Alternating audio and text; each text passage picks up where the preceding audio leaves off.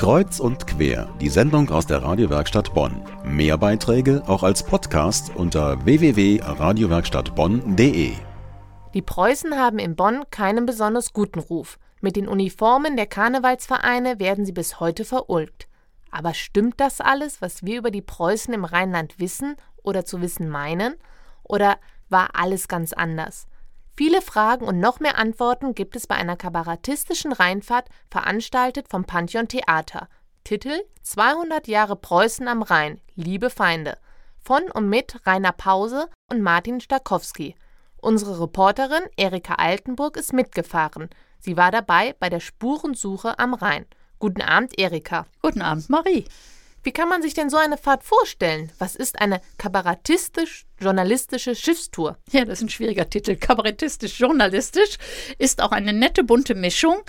Und wie das ganz speziell aussieht, ich glaube, das können wir gleich hören, wenn wir den Anfang hören. Und zwar Fritz Litzmann, das ist Rainer Pause, in der Rolle des Alterspräsidenten des kabarettistischen Heimatvereins Renania. Und es ist ein wunderbarer Anlass, kann man nicht so sagen, weil wir feiern ja egal was kommt, muss man sagen. Äh, der Anlass ist 200 Jahre Preußen am Rhein. Da fragt sich jeder, wie kann man sowas feiern? Vor allem, wenn das Ganze noch Land auf Land ab unter dem Obertitel Danke Berlin unterwegs ist. Aber ich muss dabei sagen, wir haben natürlich, um es abzukürzen, es ist ja eigentlich immer unsere Stärke gewesen. Wir haben aus jeder Niederlage immer schon etwas Besonderes gemacht, oder? Und warum soll man nicht daraus jetzt auch was machen? Wo ging es denn los? Ja, Start war am alten Bundeshaus, dann rauf bis zur Kennedybrücke, vorbei am alten Zoll und nach dem Wenden bis Onkel und zurück. Was auf der Bonner Rheinseite zu sehen war, das wurde historisch exakt beleuchtet von Martin Stankowski. Und zwar sehr ernsthaft und historisch absolut genau, aber immer wieder unterbrochen von den Kommentaren von Fritz Litzmann. Und diese Kommentare, die haben wirklich immer Heiterkeit ausgelöst beim Publikum. Das passt auch gerade hier nach Bonn mit seinem berühmten Panorama, den herrlichen Villen am Rhein, den repräsentativen Bauten. Sie sehen jetzt hier der Uferpromenade. Das alles gibt es erst seit dem 19. Jahrhundert, seit der Preußenzeit. Da hätten wir vorher nicht mit dem Schiff am Bonn vorbeifahren und die schöne Stadt bewundern können. Damals erst wird Bonn zum Tor der Romantik. Bitte? Aber das war es doch vorher auch schon. Aber, Herr Litzmann, das haben die Bonner aber nicht gewusst. Das mussten die Engländer erst entdecken. Und wie ging es weiter?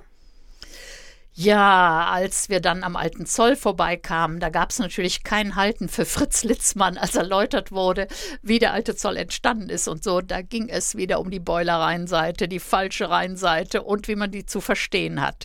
Er spricht also von der Bastion. Bastion, da aufzubauen, nur um die ganze Zeit nach drüben zu blicken. So hoch kann man gar nicht bauen, dass man dann einen guten Blick erwischen konnte. Andersrum gesagt, warum glauben Sie eigentlich, dass die Boiler keine Bastion gebaut haben? Weil ihnen der wunderschöne Blick auf Bonn gereicht hat. Da mussten sie keine Bastion bauen, verstehen Sie? Und wir müssen doch heute auch nicht unbedingt darüber schielen, wenn wir hier das schöne Bonn vorbeiziehen haben, oder? Herr Litzmann, der alte Zoll ist ein historischer Ort. Schon seit dem Mittelalter, da war der Rheinzoll fällig die wichtigste Einnahme der Kurfürsten. Das klingt ja schon lustig, aber was erfährt man denn an echten historischem, zum Beispiel über das Ernst-Moritz-Arndt-Haus? Das kommt doch auch gleich am Rhein, direkt gegenüber dem alten Postministerium. Ja, ist schon interessant, dass als Ernst Moritz Arndt das Haus gebaut hat, das weit außerhalb von Bonn war und jeder gesagt hat, wie kann man da hinziehen, wie kann man da bauen? Und heute ist es mittendrin. Ja, da sind wir bei dem ersten Punkt des Ruhmesblattes der Preußen im Hinblick auf Bonn. Sie haben die Universität gegründet, nicht in Köln, sondern in Bonn. Und einer der Professoren, der gerufen wurde, war Ernst Moritz Arndt. Er war auch ganz begeistert von Bonn und sagte, eine schöne Braut, die gar nicht weiß, was sie alles zu bieten hat oder so ähnlich. Aber ähm, Ernst Moritz Arndt war ja nicht nur Professor, er war auch Politiker später. Und aus heutiger Sicht ist etwas heikel, dass er sich sehr übel über die Franzosen geäußert hat. Er war also ein echter Franzosenhasser. Und wie war das Publikum so drauf? Das Publikum hat sich glänzend amüsiert. Es war ja ausverkauft und schon in der Pause konnte man hören, wie begeistert die Leute waren. Ich denke, das ist die, die Vielzahl der Anekdoten, die erzählt werden, wovon mir viele bekannt sind, aber die Art und Weise, wie sie vorgetragen werden, ist natürlich nochmal eine besondere. Also ich denke, das ist der wesentliche Punkt. Das sehr humoristische Vortragen dieser doch wichtigen historischen äh, Zeiten hier in, im Rheinland. Also mir hat es sehr gut gefallen bisher. Ein großes Vergnügen, wenn der Herr Litzmann alias Pause hingeht und den Preußen die Stirn bietet und endlich mal vernünftig die rheinische Meinung vertritt. Ein großes Vergnügen. Und der Herr Stankowski, der rückt ihn dann historisch mal wieder in die richtige Reihe, wenn er temperamentvoll, der Herr Pause, ein bisschen daneben liegt. Aber ansonsten ein großes Vergnügen.